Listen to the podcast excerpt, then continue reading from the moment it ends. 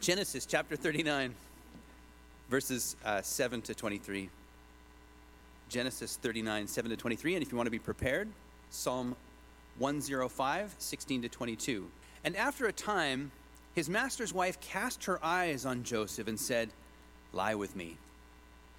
But he refused and said to his master's wife, Behold, because of me, my master has no concern about anything in the house, and he has put everything that he has in my charge.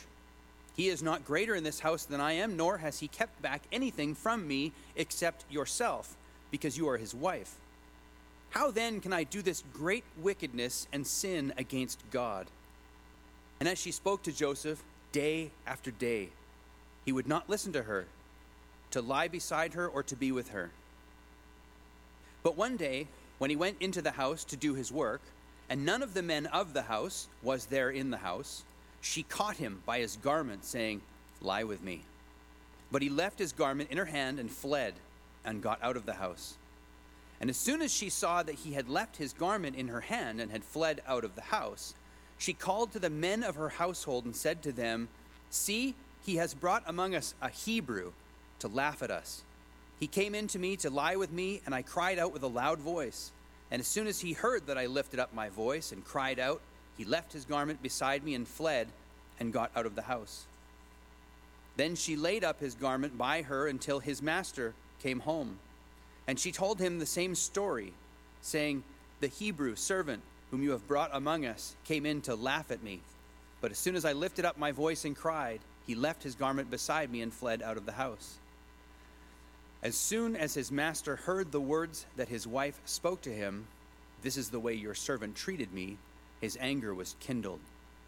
And Joseph's master took him and put him into the prison, the place where the king's prisoners were confined, and he was there in prison.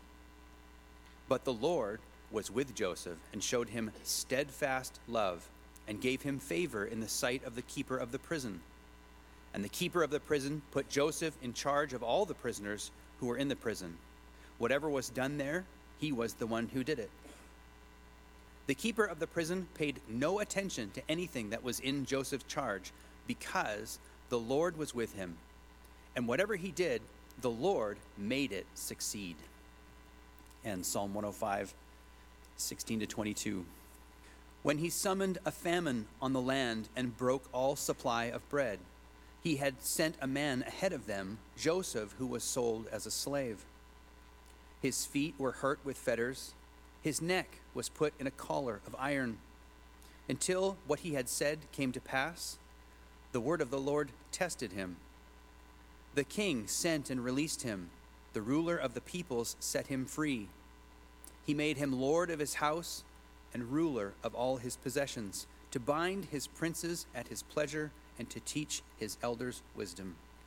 If you would pray with me before Pastor Paul comes.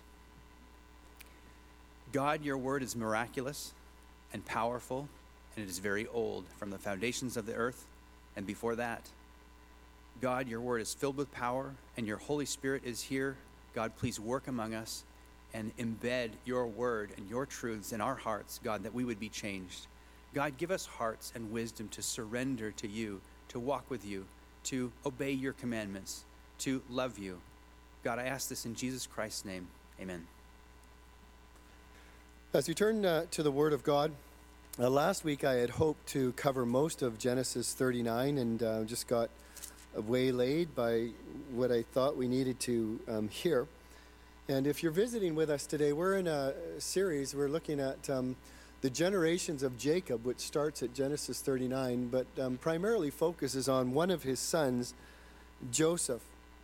And uh, we've been looking at the, we looked at the first six verses of chapter uh, 39 as a sort of a theological foundation of the fact that God is over everything in our lives, that God is the one that grants us success, that it's God's presence with us that guides and directs us, that our world is blessed through the, um, through the presence and the work of the people of God. And so we laid sort of that foundation so that then we could see how the theological reality of our relationship with God works itself out in the everyday um, realities of our life, in our experiences. And so that's where we jump to here one of the things that I think is important to note is that And I think it could be one, there's others, but one of the main themes of chapter 39 is simply God was with him. God was with Joseph through all the, the things that he would go through, God was with him. And so you see that right away in uh, verse 39 that it says in verse 2 the Lord was with him. And then you jump to the end of the chapter and you read in verse 21 but the Lord was with Joseph. You jump to Acts chapter 7 and you read Stephen's summary of the, the journeyings of Israel, and he summarizes the sort of the life of Joseph by simply saying, The Lord was with him.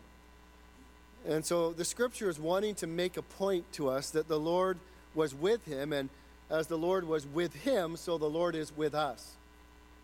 Uh, one of the grids through which we are looking at these chapters also is the grid of providence. Providence is the guiding, governing hand of God in everything that takes place in this universe all events, all decisions of every human being, of every animal, of every storm, of everything that takes place, God is guiding and directing it.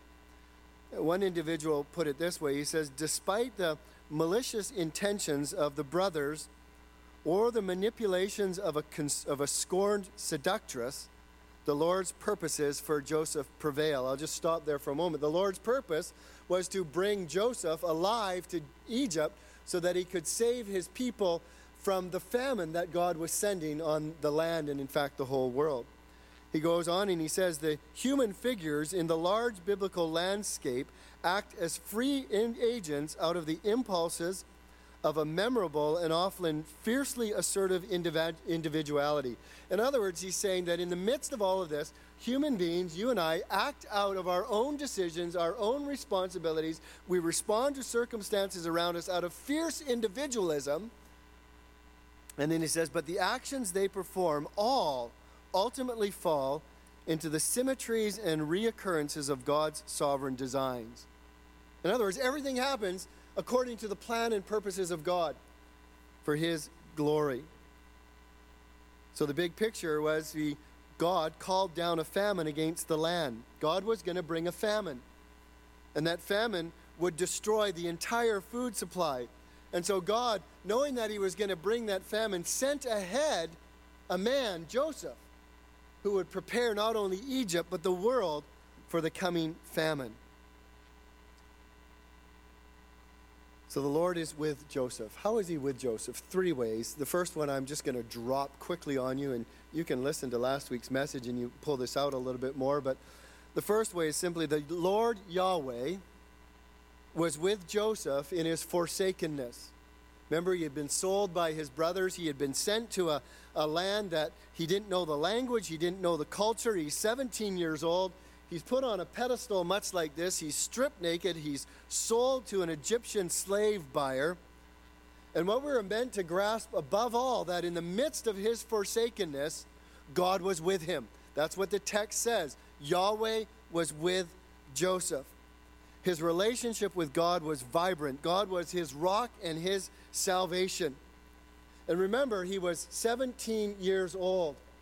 I want you young people to know here today, and there are some of you that God can be in a personal relationship with you, that you can know him as your Savior, you can know him as your friend, you can know him as one who is faithful and will never let you go. And Joseph cultivated that personal relationship with Yahweh, the God of Israel's covenant. And you can cultivate a relationship with Jesus Christ, who will covenant with you to never ever let you go and never ever leave you alone. And this is what we see in the life of Joseph, 17 years old, and he had a living relationship with the God of this universe.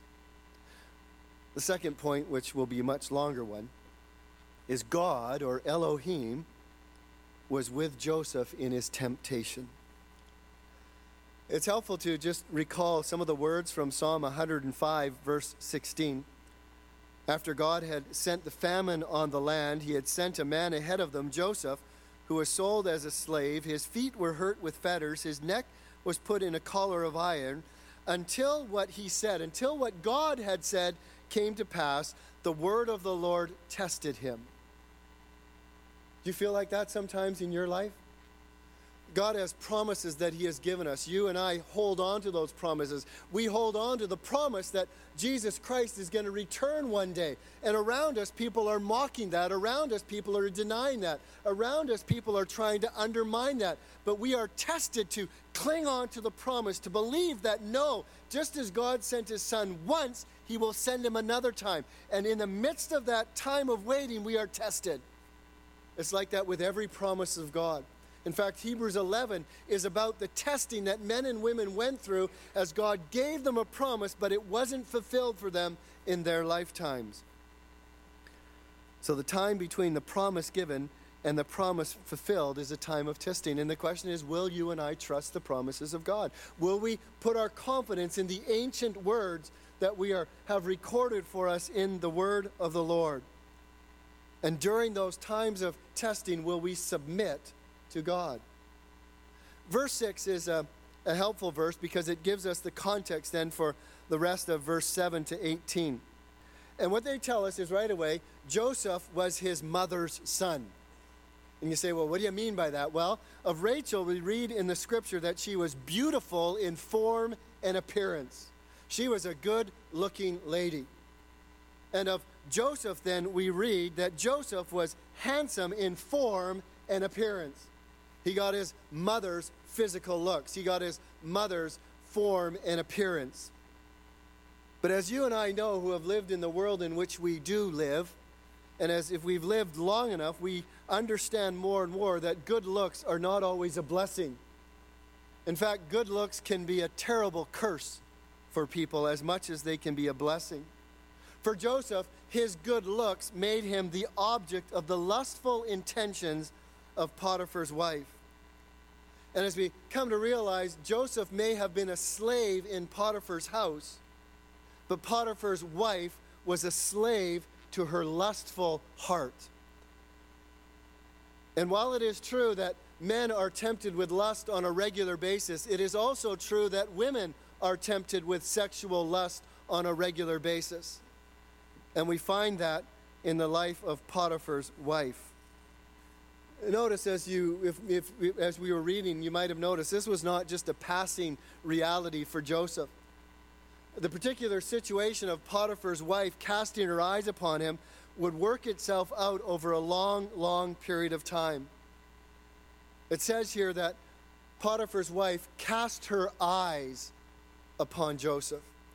There's a, we're meant to understand now, there's a change of relationship that there had been just sort of a normal male female relationship, but maybe as Joseph began to make himself known and he began to be successful, something snapped in Potiphar's wife's mind, and she no longer just looked at him as a slave, she looked at him with lustful thoughts.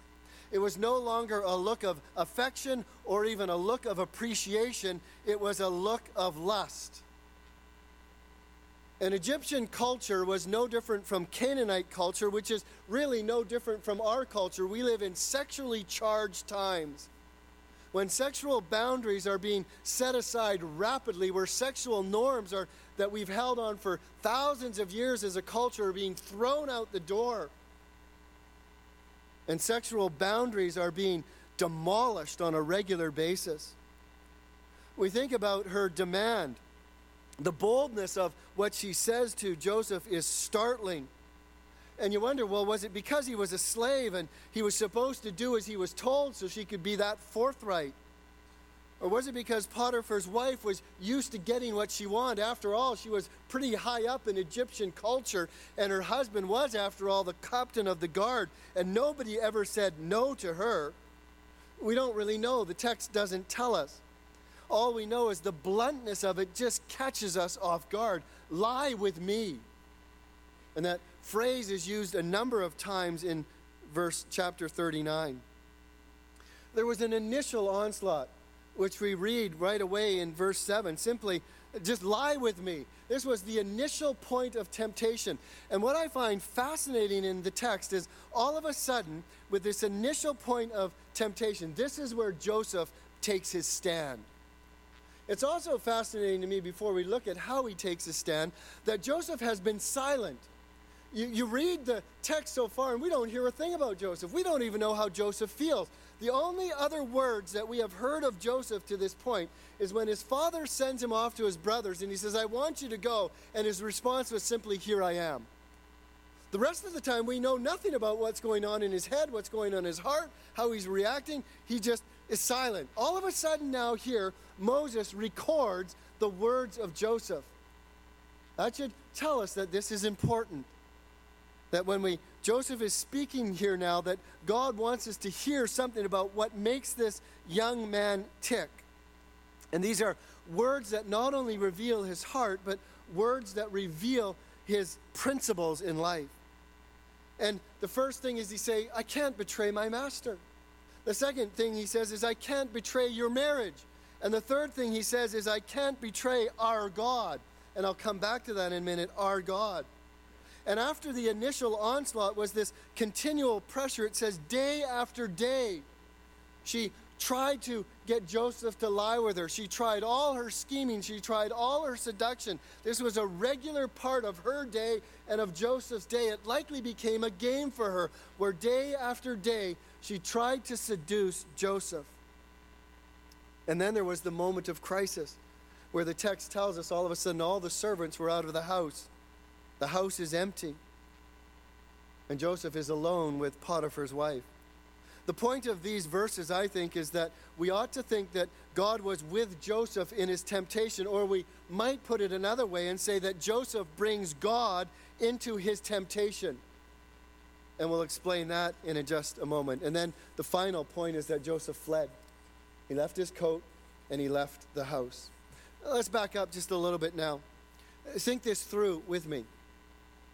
Joseph says no when he has every reason to say yes.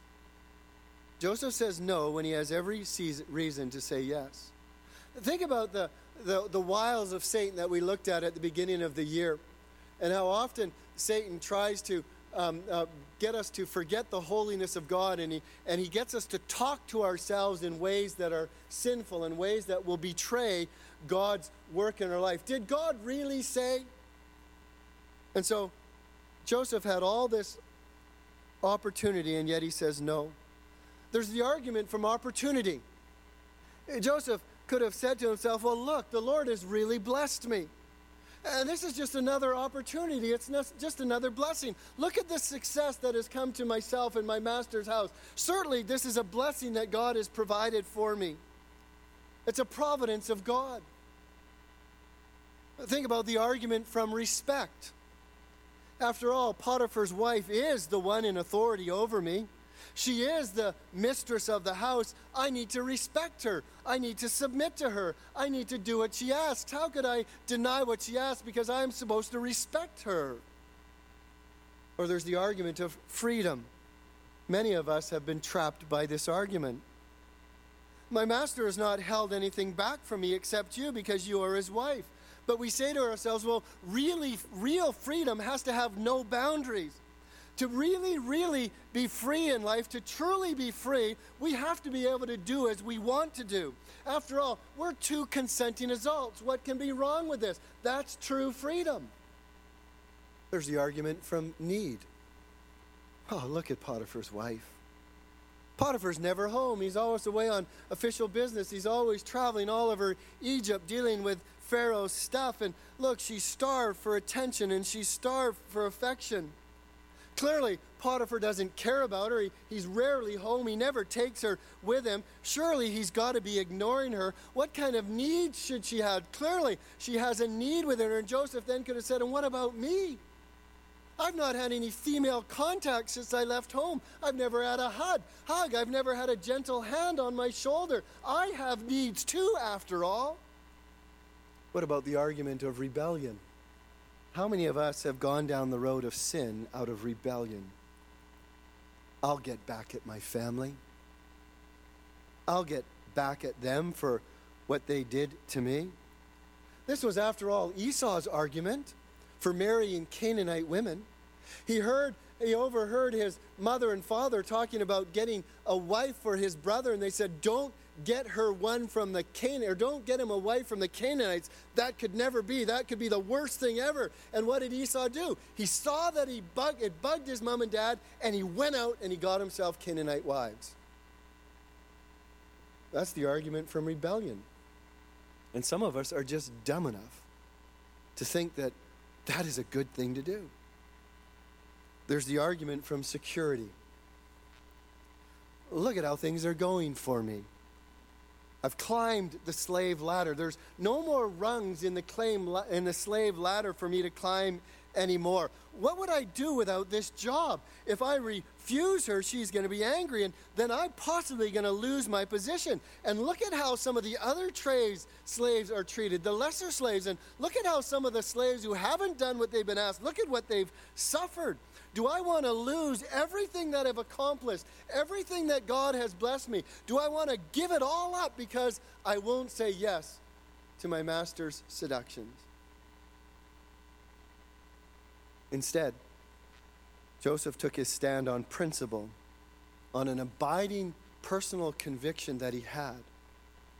And he said to her out loud, How can I do this great wickedness and sin against God? Do you see how the presence of God was with him in his temptation? Do you see how God was in his heart and God was in his head? That as this temptation came to initially, and then day after day, it was is what filtered around in his head was the presence of God. God was with him. To be sure, he didn't want to betray the trust of his master. He didn't want to, to, to, to break the second commandment, which is love your neighbor as yourself. He knew that his master had trusted so much to him. How could he betray that trust? To be sure, he had an understanding of sin. And we really need to wrestle this one through. You need to go through and think this one on your own. But he says, How could I do this great wickedness? Is this how you think about sin? We have ways of categorizing sins, don't we? Some sins are up here and other sins are down here. Do you know that there is no category of sin?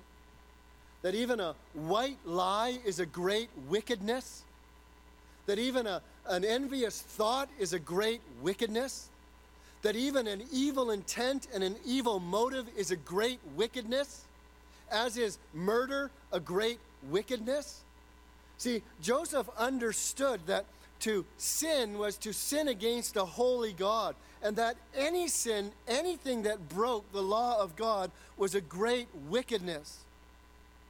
Do you remember David when he, uh, Psalm 51 recounts the, the David's reaction after uh, he, he confessed his sin of adultery with Bathsheba and the murder of Bathsheba's husband. He pleads with God for grace. He asks God to blot out his sin. And then he says this remarkable line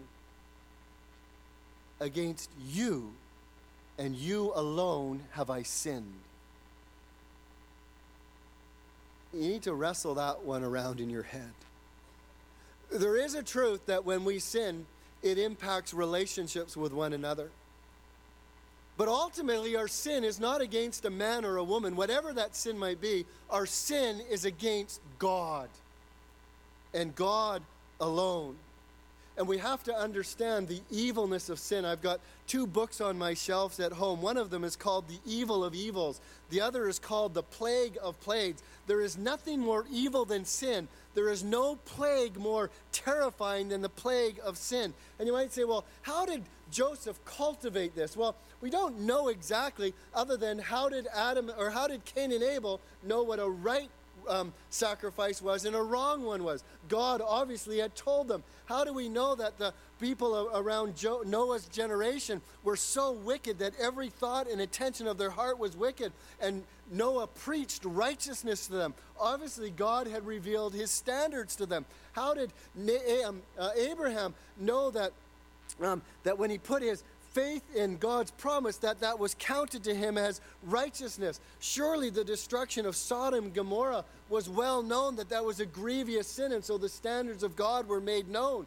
When Abraham lied about his uh, wife being his sister, he did it because he was worried about the land of Abimelech and that there was no fear of God in that land. So clearly, God had communicated his laws. It had been in their heart, it had been in their conscience. He had communicated in some way. And so Joseph had cultivated this very clear awareness of the evil and the wickedness of sin. But above all, he had a deep, deep love for God. This is really the first commandment, isn't there? Love the Lord your God most of the time. Love the Lord your God when you think about it. No, love the Lord your God with all your heart, mind, soul, and muchness. Everything else. If, if you can't think of everything in heart, mind, and soul, then everything else as well. Love God with everything. It matters that the name Elohim is used here.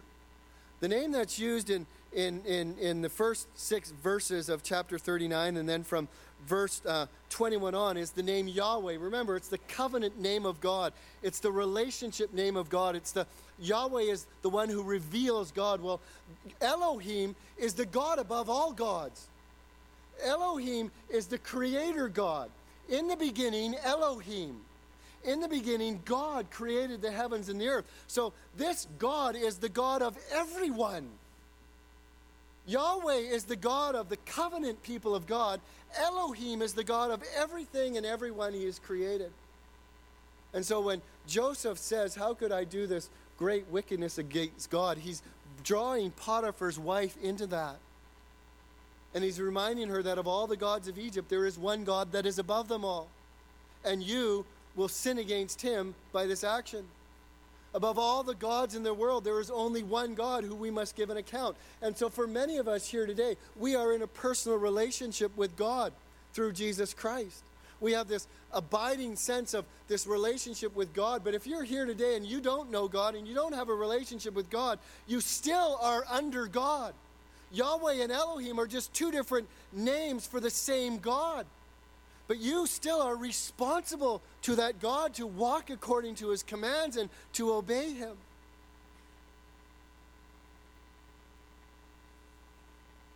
Joseph had come to understand how he was accountable to God, and he had developed such a love for God and such an aversion to grieving the heart of God that he had to say no. You see, what was in uh, in Joseph's heart was, How can I grieve God? How can I do this thing and grieve my God? Joseph knew that he was never alone because God was with him. And this meant that God was in the temptation and God would walk with him in that temptation. Do we love God this way, loved ones? Do you see how God is with you in your temptation? Do you understand this reality that, that, that God doesn't stay on your bedside table when you have your devotions and you leave for the day and go to school or go to work. God doesn't sort of stay here in the church and when we all leave here, He kind of goes up to the rafters and we're on our own for the next six days. God goes with us every second of our lives, every step that we take. God is with us. And we resist temptation to the degree that we are aware of the presence of God in us and with us all the time. You see, ultimately, what gives us the power in temptation is not the fear of punishment, although that is part of sin, and it is certainly not the fear of discovery, although that is part of the reality of, uh, of temptation. But the thing that keeps us from sin is that we can't stand to grieve the heart of God. Probably every one of us here has been afraid because we've sinned. Probably every one of us here has been worried that we'll be exposed because of sin. But have you ever been crushed because you realize that you broke God's heart by your sin? That you betrayed his love for you? See, which is a greater motivator for righteousness in life? Fear or love? Perfect love casts out all fear. If we cultivate this, this love for God, this abiding sense of God's love for us and our love for God, we will increasingly know the presence of God even in our temptation. And so this text tells us about the presence of God with Joseph in his forsakenness, that tells us about the presence of God with him in his temptation. But it also tells us that the Lord Yahweh was with Joseph in his disappointments. Potiphar's wife was now a victim of her lust and she was trapped. So, first, she sets out to deceive the servants. It's bizarre as you work this through. But then she deceives her husband, and two things stand out here. The first one is that she plays the race card. All of a sudden, it is this Hebrew that has racial overtones and you know, all Hebrews are like this, and we ought to be afraid of all Hebrews. And in fact, that's what she says. She stereotypes these uh, Hebrews, and the Egyptians we know didn't like Hebrews. In fact, when Joseph's brothers comes and they prepare a meal, the Egyptians and the he- Hebrews couldn't eat together because the Hebrews were abhorrent to the Egyptians. And so she stokes the racial fears and she says, Well, look at, no, he's, did, he's tried this with me. Well, look at what he's going to do for you. You're next. If he's come for me, he's going to come for you. We ought to be afraid of this guy. And then she blames her husband. Twice, she says, it's the result of Potiphar because of the Hebrew slave you brought to us. Isn't that what we always do? Always looking for somebody to blame rather than take responsibility for our own actions. And then it says, and Potiphar was furious. I want to play a game with you for a moment. I want you to participate. You don't have to tell me what goes through your mind, but the scripture, is, it just says, and Potiphar was furious. So I want you to add the word with blank. So, and Potiphar was furious with, so go through your head. What was Potiphar furious with? You see, the text is deliberately ambiguous, or uh, there's deliberate ambiguity in the text here. Scripture is amazing because it invites us, if we stop and slow down a little bit, we, what was he mad about? And some of us probably filled in right away with Joseph. He's furious with Joseph. He wanted to throttle him. How could he? How could he, who had trusted so much to, how he had brought into his household, they had put him over everything, how could he? But maybe he was furious with his household slaves. Where were they? How would they ever leave my wife in a house all by herself? Why didn't they come to her rescue? Maybe the best answer is he was furious with his wife. How could she? Maybe he just knew enough about his wife and her behavior. Maybe he understood what Egyptian society was like. Maybe he knew that she had done this kind of thing before. And now he had jeopardized all the blessing that has come to his house and his fields because of Joseph. Everything that had come to him was now thrown aside because of his wife's false accusation. Maybe it was he was furious at what he would lose he knew what Joseph had brought to his house. He knew the blessing. He knew the prosperity. He knew all that had come to him. And Maybe he was just ripped that now all that was in jeopardy. You see, one of the things that makes me hesitate, although there's no proof for this, but one of the things that makes me hesitate that Joseph is the right fill in the blank is because if that's the case, Potiphar would have slaughtered him on the spot. He was, after all, the captain of the guard. That was what he did. He killed people. And if he had the slightest sort of real sense that Joseph had done this to his wife, there would have been no hesitation in him whatsoever. He would have killed her or killed him. But instead, he puts him in his prison, and it is Potiphar's prison after all, because Potiphar is the captain of the guard. The ambiguity at least explains why Joseph's life is saved. So, once again, let's turn our hearts to Joseph. What do you think must have been going on his head at that point? Just at the time when things are looking great, he was safe and secure, he had a roof over his head, just to the point when he had just demonstrated his faithfulness to and love to God after all he had been through the hatred and the jealousy of his brothers, left for dead, then sold as a slave, brought down to Egypt, a place he didn't know or understand, learnt a new language, worked his way up the slave ladder to the top of that ladder. And now this false accusation and terror courses through every inch of his body once again as he sees Potiphar furious and he's thrown into jail. Think this through with me for just a little bit more. You see, we gloss over the next few months and possibly even years of Joseph's life. In fact, the text seems to invite us to do that, doesn't it? It says, But the Lord was with Joseph and showed him steadfast love and gave him favor in the sight of the keeper of the prison. And the keeper of the prison put Joseph in charge of all the prisoners who were in prison. Whatever was done there, he was the one who did it. And we think, wow, boy, he landed on his feet, didn't he?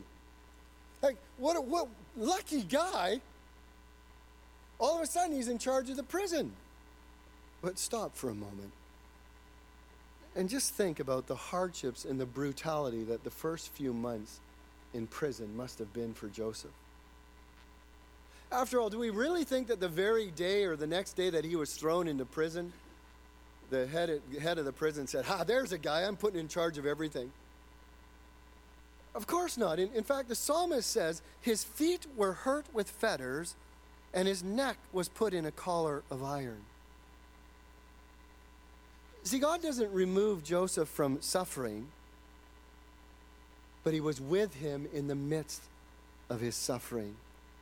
And only after a substantial period of time, years, was Joseph elevated even to be in charge of the prison. Remember, Joseph was 17 years when he was sold. I suspect chapter 39 covers at least 11 years, if not 13 years, because Joseph was 13 years. Uh, it had been he was 30 years old when he was finally brought out of jail and raised into Pharaoh's court. So he has 13 years in Potiphar's house and in Potiphar's jail.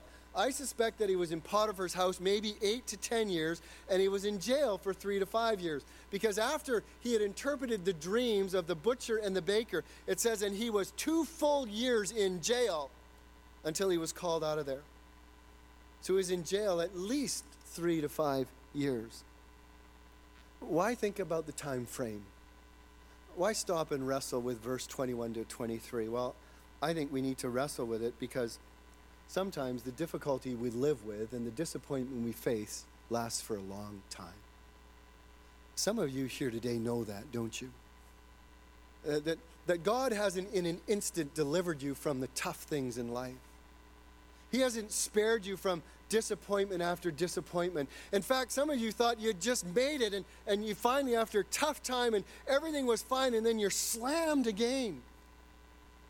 I think there's something beautiful about the very first word in verse 21 but. This is one of the great buts of the Bible, but the Lord was with him. I, I think there's the only but that I can think of as greater is Ephesians chapter 2, verse 4 where the first three verses talk about how we're dead in our sins and our trespasses, how we, we're slaves to sin, how we follow the prince of the powers of darkness. And then all of a sudden it says, But God, who is rich in mercy. And so all of a sudden, we see that Yahweh was with him. It's the theme of this chapter. And the next point is what I wanted to spend the whole morning on and the whole day on actually this week. Yahweh showed him loving kindness. I spent hours this last week just reading. It, it's used hundreds of times in the Bible. The loving kindness of God or the steadfast faithfulness of God, the never ending faithfulness of God. It's a, it's a particular word which describes a particular way of God as God responds to those who are his covenant children, how he never departs from them, how he never leaves them, how he will never fail them, how his promises will never end. That we experience again and again the loving kindness of the Lord. The loving kindness of the Lord endures forever and ever. God shows us his loving kindness. And notice that's not used in the first six verses. This is an added one. So God was with him, and God showed him loving kindness. For maybe up to five years, God just reaffirmed again and again and again his kindness on Joseph. And then it says Yahweh granted him favor. Some of you today need to hear this. You have suffered blow after blow, as I said, disappointment after disappointment. You can't remember what relief looks like. Joseph suffered repeated calamities. He faced persistent and ongoing trials. He just began to hope, and then it was obliterated by clouds. Yet God was with him.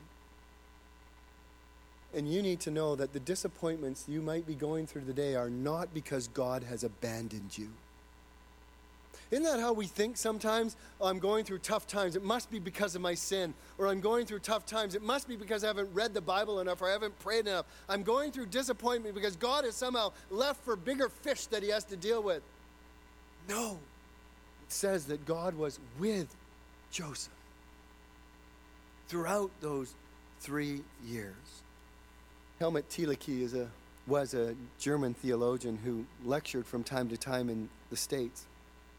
And Thielicke recounts uh, on an instant, an instant that he was brought over to do some lectures in the States, and he came over by ship, and also he returned by ship. And he happened to notice on both journeys, both on the one coming to the States and then in going back to Europe, that there was a dog on board each time. He said the first time that the dog was on board, it was a large shepherd dog, and he says he was in abject misery. You see, nothing was familiar to this dog, and there was no familiar sights and sounds and smells of fields and streams and woods. There was just a strange smell of wood and ocean air and all that comes with those kind of ships. Eh, Thielicke said that he tried to speak kindly to this dog and to encourage him and so on, but it was to no avail. This dog was just utterly and dreadfully miserable. He said you could see it in his eyes. The reason he was in miserable in part was because his master was not on the ship. His master had flown over to the States, but he had sent his dog ahead on the ship. And somehow Thielicke said that he couldn't get across to this dog, that the fellow that walked around in the blue clothes with the stripes on his arm somehow knew the laws of navigation and that the ship on which they were traveling was finally going to reach its destination. And this whole horrible existence that this dog was enduring would certainly come to an end. And he says there was no way that he could get across to this dog that this was true. And his master wasn't there with him. Then Thielicke says he was on his way home to Europe. And he says there was another dog on the ship. He described it as a degenerated sort of canine species, short, wobbly legs, and so on. I think we call those dogs puntable. it was not a very attractive dog, he goes on to say. But he noticed that it was, on the whole, much more contented. And once in a while, it would get that sort of look in its eyes, wondering why it was in such a strange place and so on. But you see, his mistress was with him. It was a little girl, and this dog could look up to this little girl, and he could almost say in Thielicke's words, Ah, yes, this is a horrible thing, but you, after all, are a higher being, and you yourself would not have let yourself in for this experience if it were not at some point come to an end, and you would return us to a point of right smells and so on. You see, Thielicke's point was simply that what makes all the difference to the dogs and dare we say to the saints of God, was the presence of one who mattered. See, that's what Genesis chapter 39 is trying to tell us. What makes all the difference in the world in life is the presence of the one who matters. Even though I walk through the valley of the shadow of death, I will fear no evil. Why? For you are with me and your rod and your staff, they comfort me. Don't let the ongoing disappointments and difficulties of your life cause you to lose sight of the presence of God, of the steadfast love of God, and of the favor of God in your life. You see, what was written about Joseph is written for you and I. That Yahweh is with us. There is no depth too deep. There is no distance too far. There is no darkness too dense where you or I are not, where you or I will not be led by the presence of God. What does the psalmist say? Where shall I go from your spirit? Where shall I flee from your presence? If I ascend to heaven, you are there. If I make my bed in Sheol, you are there. If I take the wings of the morning and dwell in the uttermost parts of the sea, even there your hand will lead me, and your right hand shall hold me. If I say, Surely the darkness shall cover me, and the light about me is night, even the darkness is not dark to you. The night is bright as day, for darkness is as light to you. Some of you may be familiar with Isaiah, but now, thus says the Lord who created you. Again, the doctrine of creation matters. You are not some random hunk of stuff that grew out of nothing and became something. You are created by God in the image of God. And that's why Isaiah can say, Thus says the Lord who created you, O Jacob, who formed you, O Israel. Fear not, for I have redeemed you. I have called you by name, you are mine. When you pass through the waters, I will cheer you on. No, when you pass through the waters, I will be with you. And when through the rivers, they shall not overwhelm you. And when you walk through the fires, you shall not be burned, and the flame will not consume you. For I am the Lord your God, the Holy One of Israel, your Savior. You are precious in my eyes. You are honored, and I love you. Oh, the presence of the Lord, hey? The presence of the Lord will never forsake us. The presence of the Lord will never leave us in temptation. And the presence of the Lord will never leave us alone in disappointment. Father, thank you for your word. What an amazing gift these ancient words are. Ever true. 3,000 plus years old, and yet they have a ring of truth today that is as fresh as they were the day they were first penned by Moses. Father, would you remind us of the amazing reality of the abiding presence of God with us? That no matter what we face, no matter how intense, no matter how deep, you are with us and you experience our disappointments and you walk through the deep waters with us. Oh, Father, help us to cultivate this truth in our hearts and minds. I pray in Jesus' name. Amen.